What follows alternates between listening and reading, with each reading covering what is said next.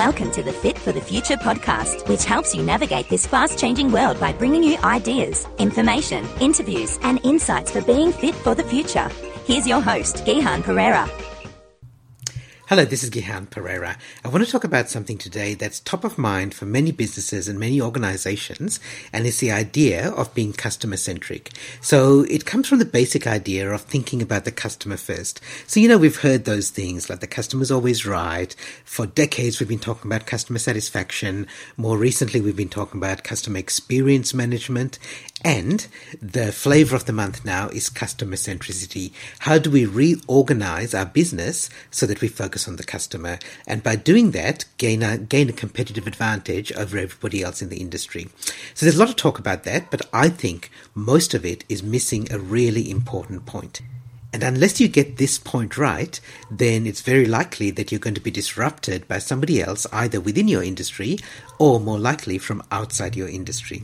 So let me tell you what I mean by that. And today I want to talk about six things that you can do to be more future proof by focusing on the customer. And it's very different from what most experts and analysts are talking about, uh, what it means to be customer centric. So the idea of customer centricity is not new. It simply means uh, turn your business around so it starts f- its focus from the outside, from the customer, rather than being so internally focused. But there's as I said, there's a major flaw in most people looking at customer centricity. Let me take an example. I'm going to pick the American Marketing Association, uh, not because I've got anything against them, but because I think that uh, what they're saying about customer centricity reflects what most people are saying, and um, and they're, what they're saying are really good things, but there's something missing from them. So, on their website, ama.org, um, you can read an article which talks about the seven pillars of customer centricity. So, let me, let me quickly tell you what they are because they're actually very good things for you to do. So, number one, experience. Make the customer experience easy, enjoyable, and convenient. Number two, loyalty. Reward and recognize customers in a, in a consistent way that's relevant to how they want to be rewarded. Number three, communications. Personalize the message to customers based upon what they buy and in a way that they like. Number four, assortment. Have the right products and a strong variety to meet the customer needs. Number five, promotions. Leverage promotions on the items that are most appealing and often purchased by your customers. Number six, price provide prices that are perceived to be in line with what the customer is looking for. And number seven, feedback. Hear and recognize customer concerns. So those are the seven pillars of customer centricity according to the American Marketing uh, Association. Now, as I said, these are all really good things and most businesses should be doing those things. And if you're not, that's a really good starting point. But I don't think it's enough.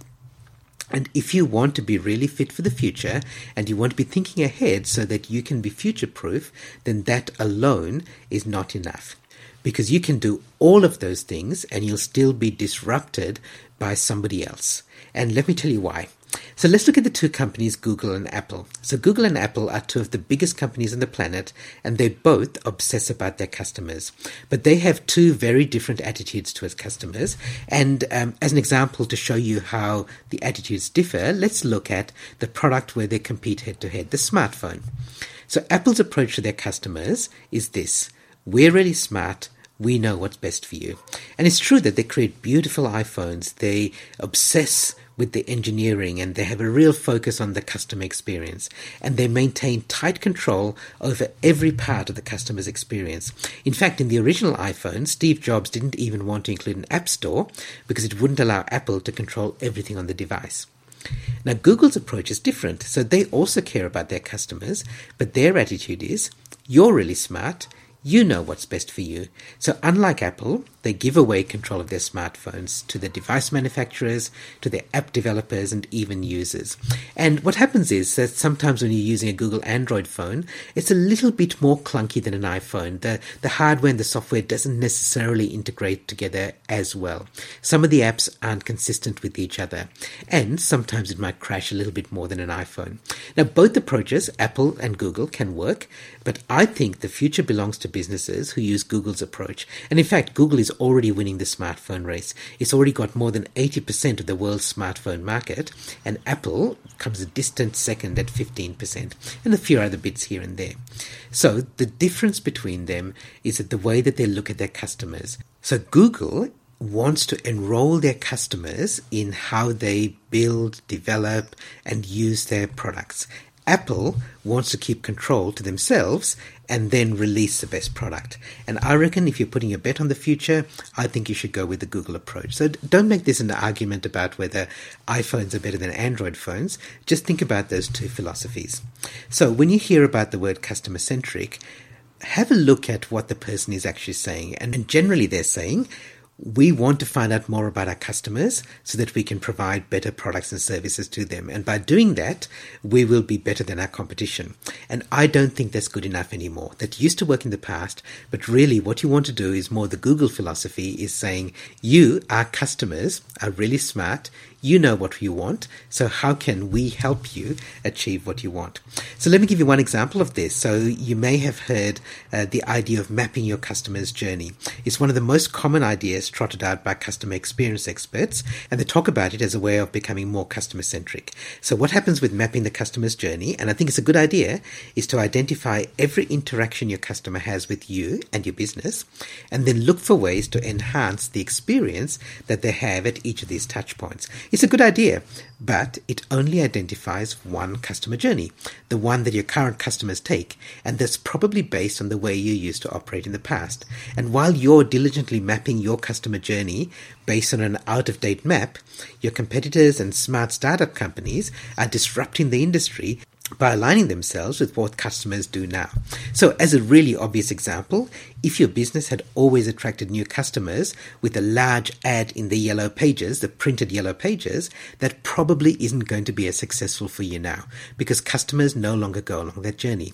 And as a less obvious example, suppose you're a financial planner and you've come across a bright idea that you're going to invite your clients who are close to retirement to also introduce their children and grandchildren to your firm so that you get a whole new generation of clients. Now, that's a really good idea, but you might be surprised to find that these younger generations don't like the way that you do business. They won't tolerate lengthy meetings, endless forms, and um, returns that don't materialize until decades in the future. They want to use an app uh, to do their financial planning and advice and their investment, and those sort of apps exist. So, how do you be customer centric in a way that's future proof? Well, the best way to be customer centric is to bring your customers inside your business and involve them earlier in your internal processes. This is odd because in the past there was a clear wall between you and your customers. So you and your business and your team were inside the wall and your customers were outside. And you engage with your customers only in a narrow band of interactions, such as marketing campaigns, sales meetings, feedback surveys, customer support, and of course, a sales transaction itself. But that isn't enough anymore. In our more social, highly connected, information rich world, the most successful organizations break down this wall and let customers in. And that's the risk and that's a danger with just mapping your current customer's journey because what you're looking at is simply the touch points that you've always had in the past and you're trying to enhance the experience. That's pretty good, but what if your customer journey is very different now? So to be future proof, bring your customers inside. In fact, the earlier you involve your customers in your processes, the better. It's like slow cooking, where you add salt as early as possible so that it gets absorbed into the other ingredients and adds flavor to everything, um, rather than adding it right at the end. So, like that, you'll get the greatest benefit when you involve your customers sooner rather than later. So, let me explain what that means, and then we'll go into this in a bit more detail. So, the typical product or service development cycle has six phases, and they go like this. First, you choose what products and services you're going to offer to your customers. Then you design and build them. Then you promote them. So when you're ready, you start marketing them and then selling them to your customers. And then you deliver. So whatever form that takes to be able to deliver that service or to sell that product to the customer. Then you offer support because customers may have questions. And then you ask your customers for feedback. So here's the thing the earlier in the process you involve them, the better. So let's, so let's look at those six phases in reverse order. And let me explain briefly what I mean by involving your customers in the process. So the last stage is feedback, and that's pretty obvious. You ask your customers for feedback after you deliver the product or service. So that's what you do with standard customer feedback. But the other five may not be what you would generally do. So support So instead of just providing support yourself to customers, you help your customers help each other. A promotion. Instead of you doing all the marketing and sales, you ask your customers to promote and sell for you. What about delivery? Instead of doing all the work in delivering your product or service, you ask your customers to help provide the product or service. Come back to design. Instead of you being involved in the design because you've got the expertise, you involve your customer's ex- experience in designing your product or service. And then right back to choice. So instead of you choosing what products and services are best for your customers, you ask your customers to do that. Now, if you've traditionally kept your customers at arm's length, it might seem strange now to try involving them kind of as partners in your business. But be willing to give this a go uh, because you can generate some ideas in each of these six areas, choose a few of them, and then ask your best customers to take part. And you might be surprised at the results. Okay, so that's the overview. Let's now look at each one of these six areas, and we're going to go from the last to the first, and we'll look at them in a little bit more detail. So, the last stage is feedback. So, you ask for feedback because your customers are already expert users for your business. So ask for their opinion and act on it. Let me tell you a story. As a young software developer working for a small software company in Perth in the 1990s, I was involved in building some of the infrastructure of the early internet. Now, I didn't really have a very big part in it, but I had a small part in it because our company was subcontracted to a British company called STC Submarine Systems, which laid telecommunication cables along the seabed of the world's oceans. And that was carrying the early internet traffic. Now, our job was to build the software systems that would sit at each end of an optical fiber cable system, and it would be monitoring the health of the lasers and the other equipment along the cable, just to make sure that it was working all the time. Now, we would work for years developing the software in our office in Perth, and then carefully integrate it with our client software in the UK until we thought it was working well enough to connect to a live cable. And then we'd travel overseas to the telecommunication stations, which were in remote locations around the world where the undersea cable would come ashore, and there we'd install and test our software in the real world. And I remember vividly when, as part of our software installation team in Hong Kong, I would watch nervously every morning as our end customer pored over the automatically generated reports that we created for them checking for any errors in the operation of the cable system. And sometimes the reports weren't good enough, so they'd ask for more information in the report, and then we'd work frantically throughout the day and overnight to add this new feature to the software. That's how software development used to work in the 1990s. Now, that's very different from the way it works now. In those days, it took years, literally years, before the customer had the chance to see our product and provide feedback. Now, think about some of the most common apps that you use. Software app developers publish an early release of their app one day, they get customer feedback instantly, and they release another version almost immediately.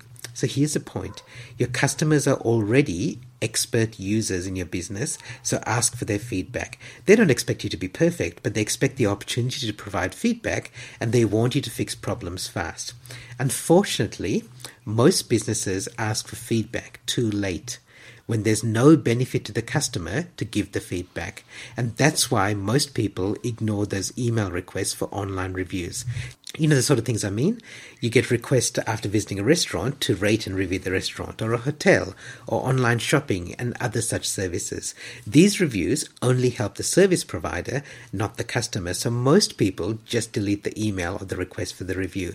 Or, if they've had a bad experience, they make a negative review uh, to get revenge on the establishment. But either way, it doesn't really help the customer to provide that feedback. So, ask for your customer feedback as early as possible at a point where you can actually change their experience and then make sure you act on it. In fact, you follow these four stages of getting feedback. Number one is to ask early. So ask as early as possible in the customer journey. Number two is to listen openly. So you listen without judgment and record all the feedback. And then number three is to assess and judge it fairly because not all feedback is useful. Not all feedback is practical, but don't discard it just because you don't like it or because it's not easy to address. And number four, of course, is to act swiftly. So act on the feedback and ideally in a way that helps the original customer who gave the feedback, not just customers in the future. Now, asking for feedback earlier doesn't mean, doesn't give you the license to release a sloppy product or service because you just have the excuse that you're just doing it for customer feedback. It's still your responsibility to deliver quality, but you don't have to get it perfect before you ask for feedback. As a rule of thumb, follow this guideline. 80% is near enough to be good enough. Now you can apply that in different ways. For example, you could release a beta version when you think it's 80% ready, or you could release it to a carefully chosen list of 20% of your top customers first before you release it to everybody else. Or you could hold back the final 20% as bells and whistles, uh, features and enhancements that you can add later. But whatever you do, ask for feedback. Okay, so that's the first, or if you like, the last stage in that development cycle. So let's come back one stage and look at support. And the key point here is that they'll find a way. Customers know how to help other customers get stuff done. So let me tell you another story. In 2006, a Malaysian IKEA fan who goes by the pseudonym Jules Yap started the website IKEAhackers.net where she just posted examples and photos of IKEA customers who assembled their IKEA furniture in creative and innovative ways.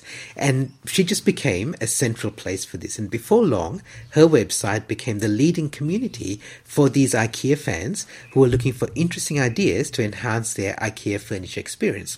Now, from IKEA's viewpoint, this was a gold mine. It's a huge benefit to have a passionate blogger like Jules working at no cost to IKEA, building a community of IKEA fans who share their ideas and experiences, and of course, along the way, happen to buy more IKEA products. Most businesses would love to have that kind of fan community, and many try to set it up. They pay staff to build such a community, and rarely do they have that much success. And IKEA should have been thrilled by the website, but they weren't.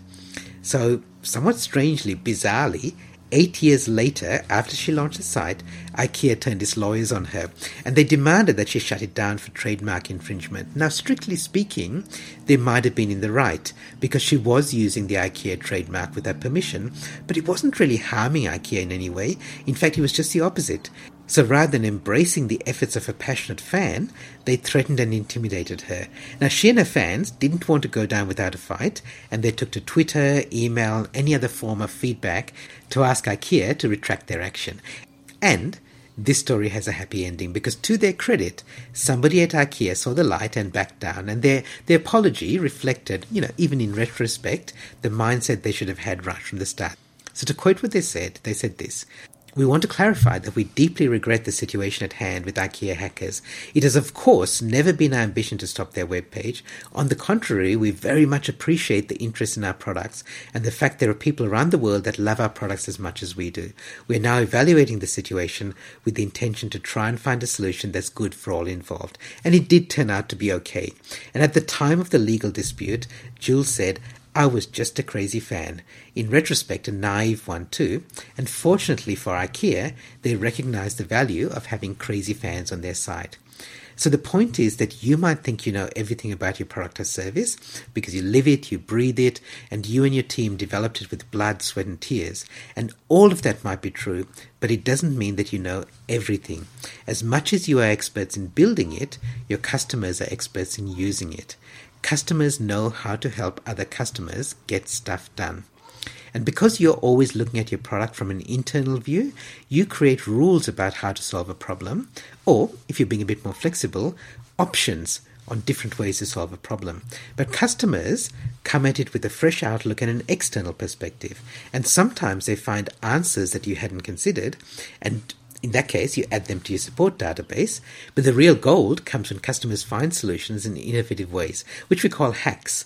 They break the rules of how you're supposed to use your product or service, and you didn't imagine that they could have done it that way. Sometimes you wouldn't even allow or sanction it, but those hacks work. And don't discourage them. Instead, encourage, endorse, and embrace them, and find a way to bring these fans together to help each other. They'll become like ants at a picnic. They lay a trail for other ants. They'll share their ideas with other customers, and that's a good thing for you. So, what can you do to support customers support each other? So, here are three questions you should be asking. Are you currently doing anything that restricts or discourages customers from sharing ideas with each other? Stop doing that. Secondly, can you find customers who are already building a fan base for you? And what can you do to now support or encourage them? And then finally, if you can't find those fans already out there, what can you do to build a space, um, often an online space, for customers to share ideas with each other? So that's the idea of support. Customers know how to help other customers get stuff done, so help them support each other. The third area is delivery, delivering the products and services. And the point is this do only what you must do. Anything that you don't absolutely have to do yourself, consider outsourcing it to your customers. Let me tell you about Monmouth, which is a small town of about 10,000 people in Wales, and they proudly call themselves the world's first Wikipedia town. And that's because all around the town, at places of interest, such as monuments, natural features, and historical buildings, tourists can find ceramic plaques bearing QR codes.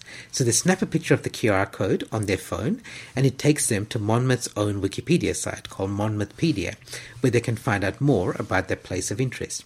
So in this way, Monmouth has turned itself into like a huge art gallery with all its places of interest being the exhibits and the Wikipedia site is like the catalogue, a detailed catalogue of the collection. The most interesting aspect of this service, as far as we're concerned when we're talking about customer centricity, is not the service itself, but the people who managed it. So the idea was originally proposed by a local resident, John Cummings, and then embraced by the Monmouthshire County Council, which supported and funded the site. But the individual Wikipedia pages are created and managed by the local residents themselves. So in this way, the local council has persuaded their customers, the local residents, to actually deliver the service that the council is providing. So here's the point. If there's anything in your customer journey that you don't have to do yourself, consider outsourcing it to your customers. Now, of course, there's some work that customers can't do because it needs knowledge, expertise, training, and really better judgment than customers can exercise. For example, you, you, don't expect passengers to fly the plane, and you want qualified pharmacists to fill the patient prescriptions, but that doesn't mean you have to do everything yourself.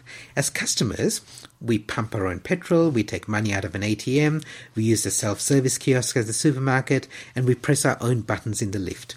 Now, these are all tasks that a business used to do for us, but now we do it ourselves.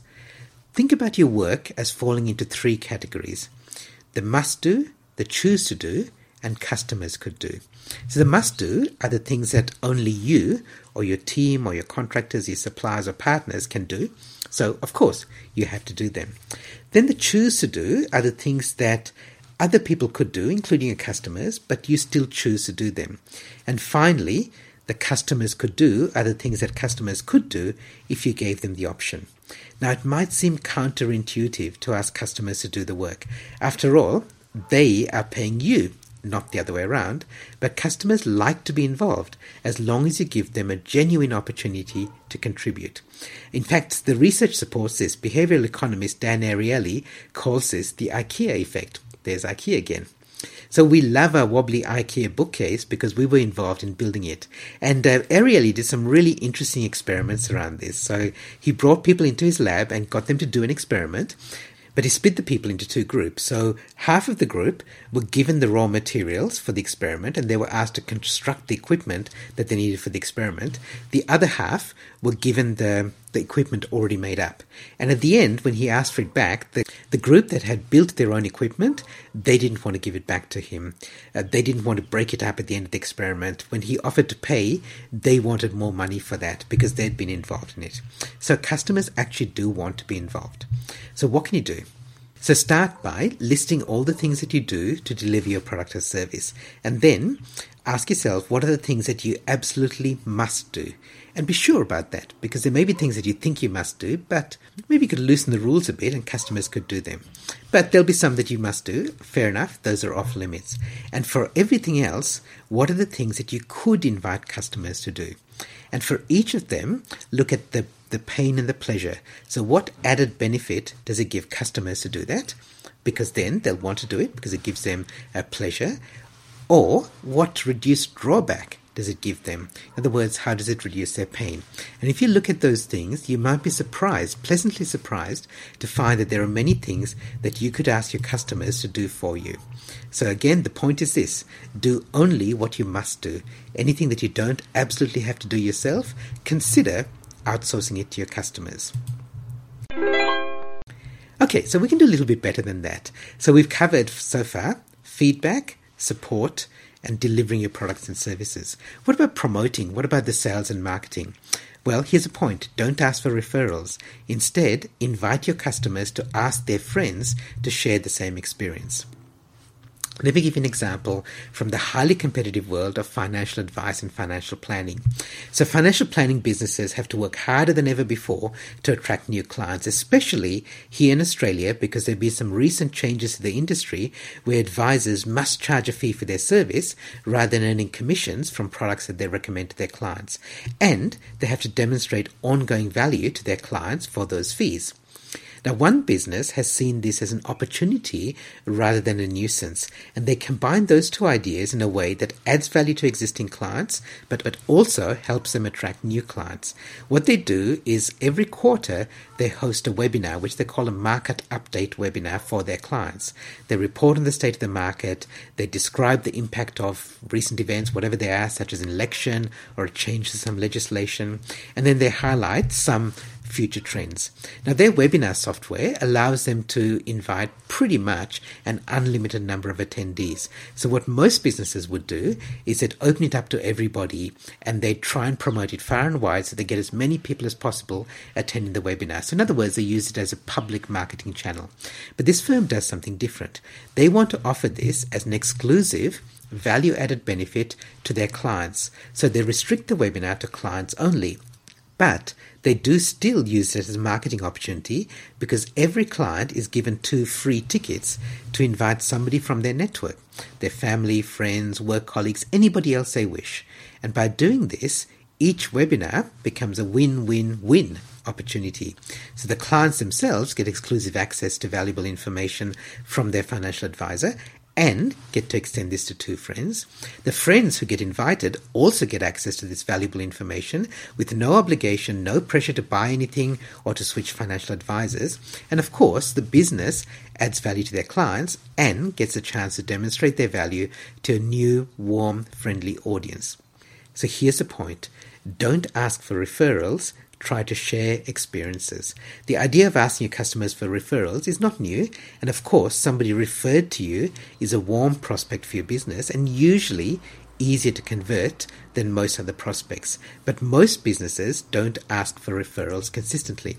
Sometimes they don't have a consistent system for it, but more often it's because the process seems a bit icky.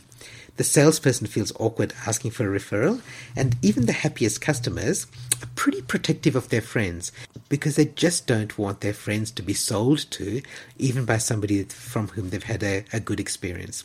So, think of the three ways that you attract new customers without, through, and with. So without is you attract a new customer without the help of an existing customer. So you reach out to them independently of any relationship that they might have with existing customers. Then through is you get new customers through your existing customers, and that's where you ask your existing customers for referrals.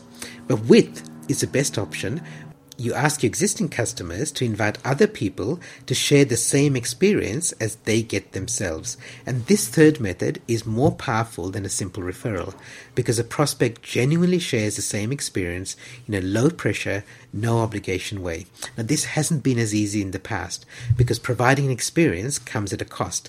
There's a marginal cost for each extra person. But now, in our digital, social, connected world, it's easier than ever to provide high quality experience at a low or even zero marginal cost. So here are three thinking points for you to bring in more new customers this way. Three questions that you should ask. What are you already doing for customers that you could easily extend to prospective customers? What more could you do that adds extra value for customers and then with the intention of also extending it to prospective customers? And then how? How can you enroll your customers in inviting these prospects to share these experiences? So the point again is don't ask for referrals, instead, invite customers to ask their friends to share the same experience. Let's look at design. So use your customer experience in your design. Combine your expertise with your customer's experience to design the best product. Let me tell you how Auckland City Council does this. So in Auckland, New Zealand, there's been some discussion about building a light rail system in the city. And like many topics that are open for public discussion, Anybody who's interested, which are typically residents, can have their say in online forums. And of course they do. So here's a here's a real example. From building face to building face, all Dominion Road stations would have 21 meters of width to play with. We can fit a central island platform if we want to. Here's another one. I would envisage the parking lane stopping at a station or stop and the drive lane moving over to it so the platform could be where the drive lane is. Now, great. It's really great that those customers, the local residents, are giving feedback, but the residents didn't just make their comment in writing. What they can do is demonstrate their ideas in pictures.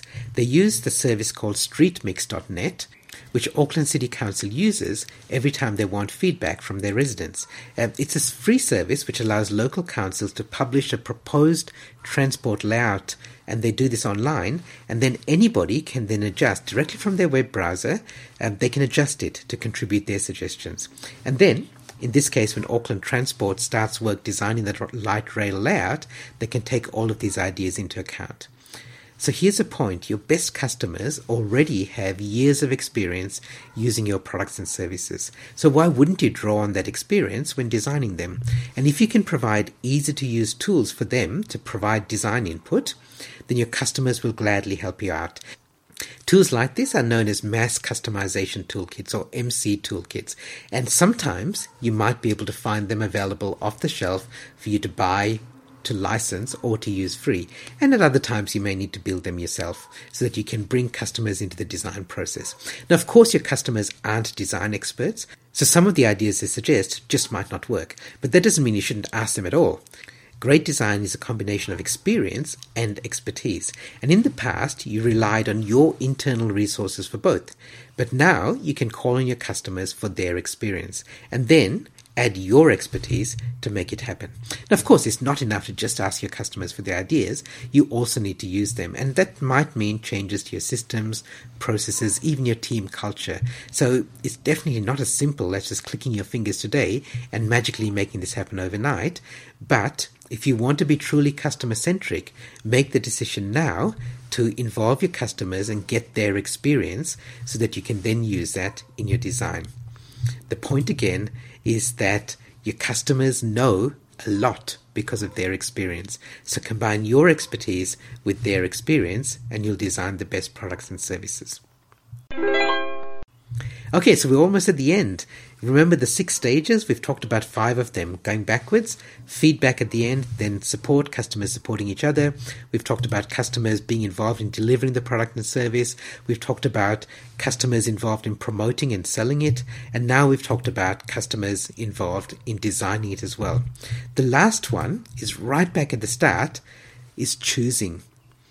Ask customers what they want, and they will help you choose which are the best products and services. So let me tell you about the technology company Lifebeam. It was founded in 2011 by two former Air Force pilots, and they first built products to monitor heart rate and blood flow of pilots and astronauts to help people understand more about the physical challenges of flying. Now, the technology was later used by companies like Samsung and Under Armour in their wearable products, and so Lifebeam knew that there were consumer applications as well, not just technical applications for pilots and the military. But when they want to launch their own consumer product, which was an artificial intelligence personal trainer, which in reality was just a pair of smart headphones for tracking runners, they weren't sure whether customers would like it. So before investing millions of dollars in research and development of a product that might only generate a little bit of demand, they decided to ask their customers directly whether they wanted it. And they did this using the popular crowdfunding site Kickstarter. And they were looking for $100,000 US dollars of seed money to fund the initial development. And the campaign was a huge success. It quickly reached that goal of $100,000 and then exceeded it many times over. Eventually, when the campaign ended, they had generated $1.7 million, and that made it the highest funded campaign to date for a wearable device. But more important than just the money, the team at Lifebeam now knew that they had a hit on their hands and then they went into full blown production. They knew that customers had voted for their product long before they had started developing it, let alone marketing it. Now, crowdfunding sites like Kickstarter and Indiegogo play an important role in providing this sort of alternative funding for startup companies and entrepreneurs who don't want to go down the traditional funding path with venture capitalists and floats and so on. And there's no doubt that they've helped many small businesses launch big products. But they also provide another valuable service. They let customers choose which products and services they want. And in the world of crowdfunding, only a few products succeed. Most products fail. In other words, they don't reach their funding goal. Now, of course, those failures are devastating for their founders, but it's better to fail now rather than pumping time, money, and energy into a product that fails later. So here's the point. You might think you know the best product or service for your customers, but do you really know? Wouldn't it be nice to know before you invest time and money in developing these products? And you don't have to do this with a crowdfunding site, but do ask customers what they want. Give them options, and they'll help you choose the best products and services.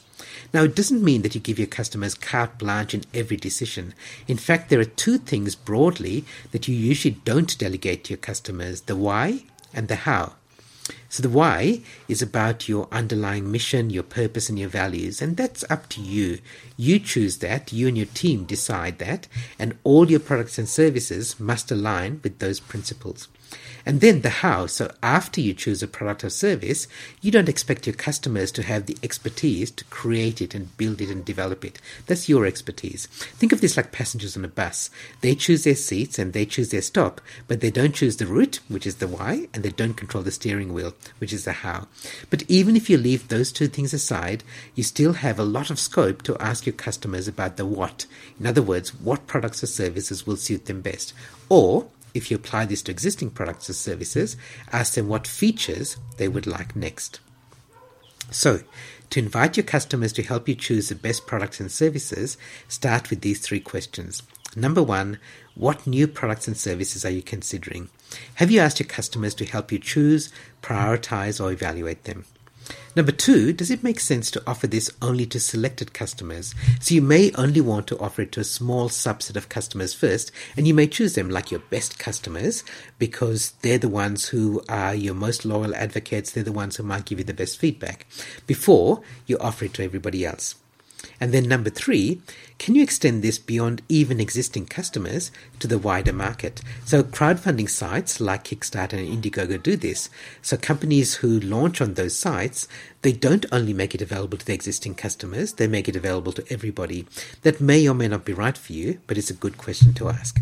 But the point is this, again, ask your customers what they want and they will help you choose the best products and services. So, we've looked at those six things. Let, let me summarize them again for you because we've covered a lot along this journey. So, the six phases of a typical product and service development cycle are this. Number one, you choose what products and services you offer.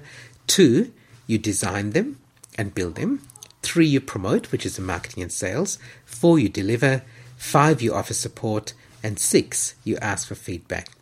So again, remember the principle is that the earlier in the process you involve them, the better. So what we did in summary was starting from feedback. We ask your customers for feedback after you deliver the product or service.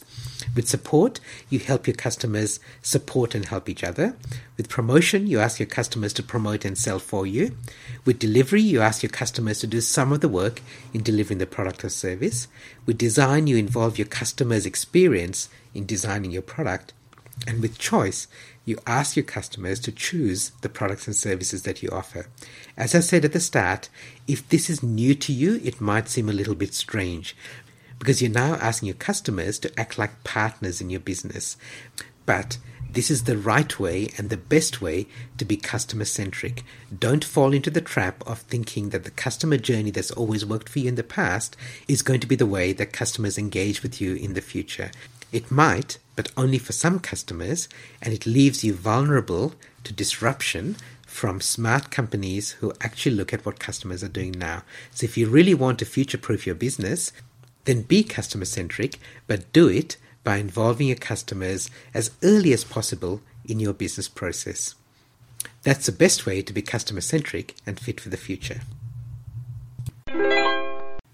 If you want to know what's on the horizon for being fit for the future, then download my app Fit for the Future on your iPhone or Android phone. And I created this app because many people come up to me after my conference keynote presentations or my workshop or my mentoring and they ask how I do my own research, what blogs I read, what podcasts I listen to, what videos I watch, and they want to follow me of course and they want some recommendations so they can become fit for the future as well. So I created this app. I update it regularly with news, articles, videos, uh, other resources to to help you become fit for the future. It's free and is ad free, so head over to the iTunes Store or Google Play and download it now. I hope you enjoyed the podcast and found something valuable for your personal and your professional life. And if you did get some value from it, I would love it if you could do me a favor, give me a review and a rating in your favorite podcast app. And that, that helps to promote it to other people as well. And if you want me to share ideas like this live at your next conference, then check out my speaking topics at gihanspeaks.com. And if you want to engage with me in other ways, go to gihanperera.com, G-I-H-A-N P-E-R-E-R-A.com, where you can find my blog, newsletter, podcast, and webinars. And they're all free and they're all designed to help you leverage the potential of your organization, your team, and of course, yourself. This is Gihan Perera. Bye for now. For show notes, past episodes, and more, visit gihanperera.com. And remember, great minds don't think alike.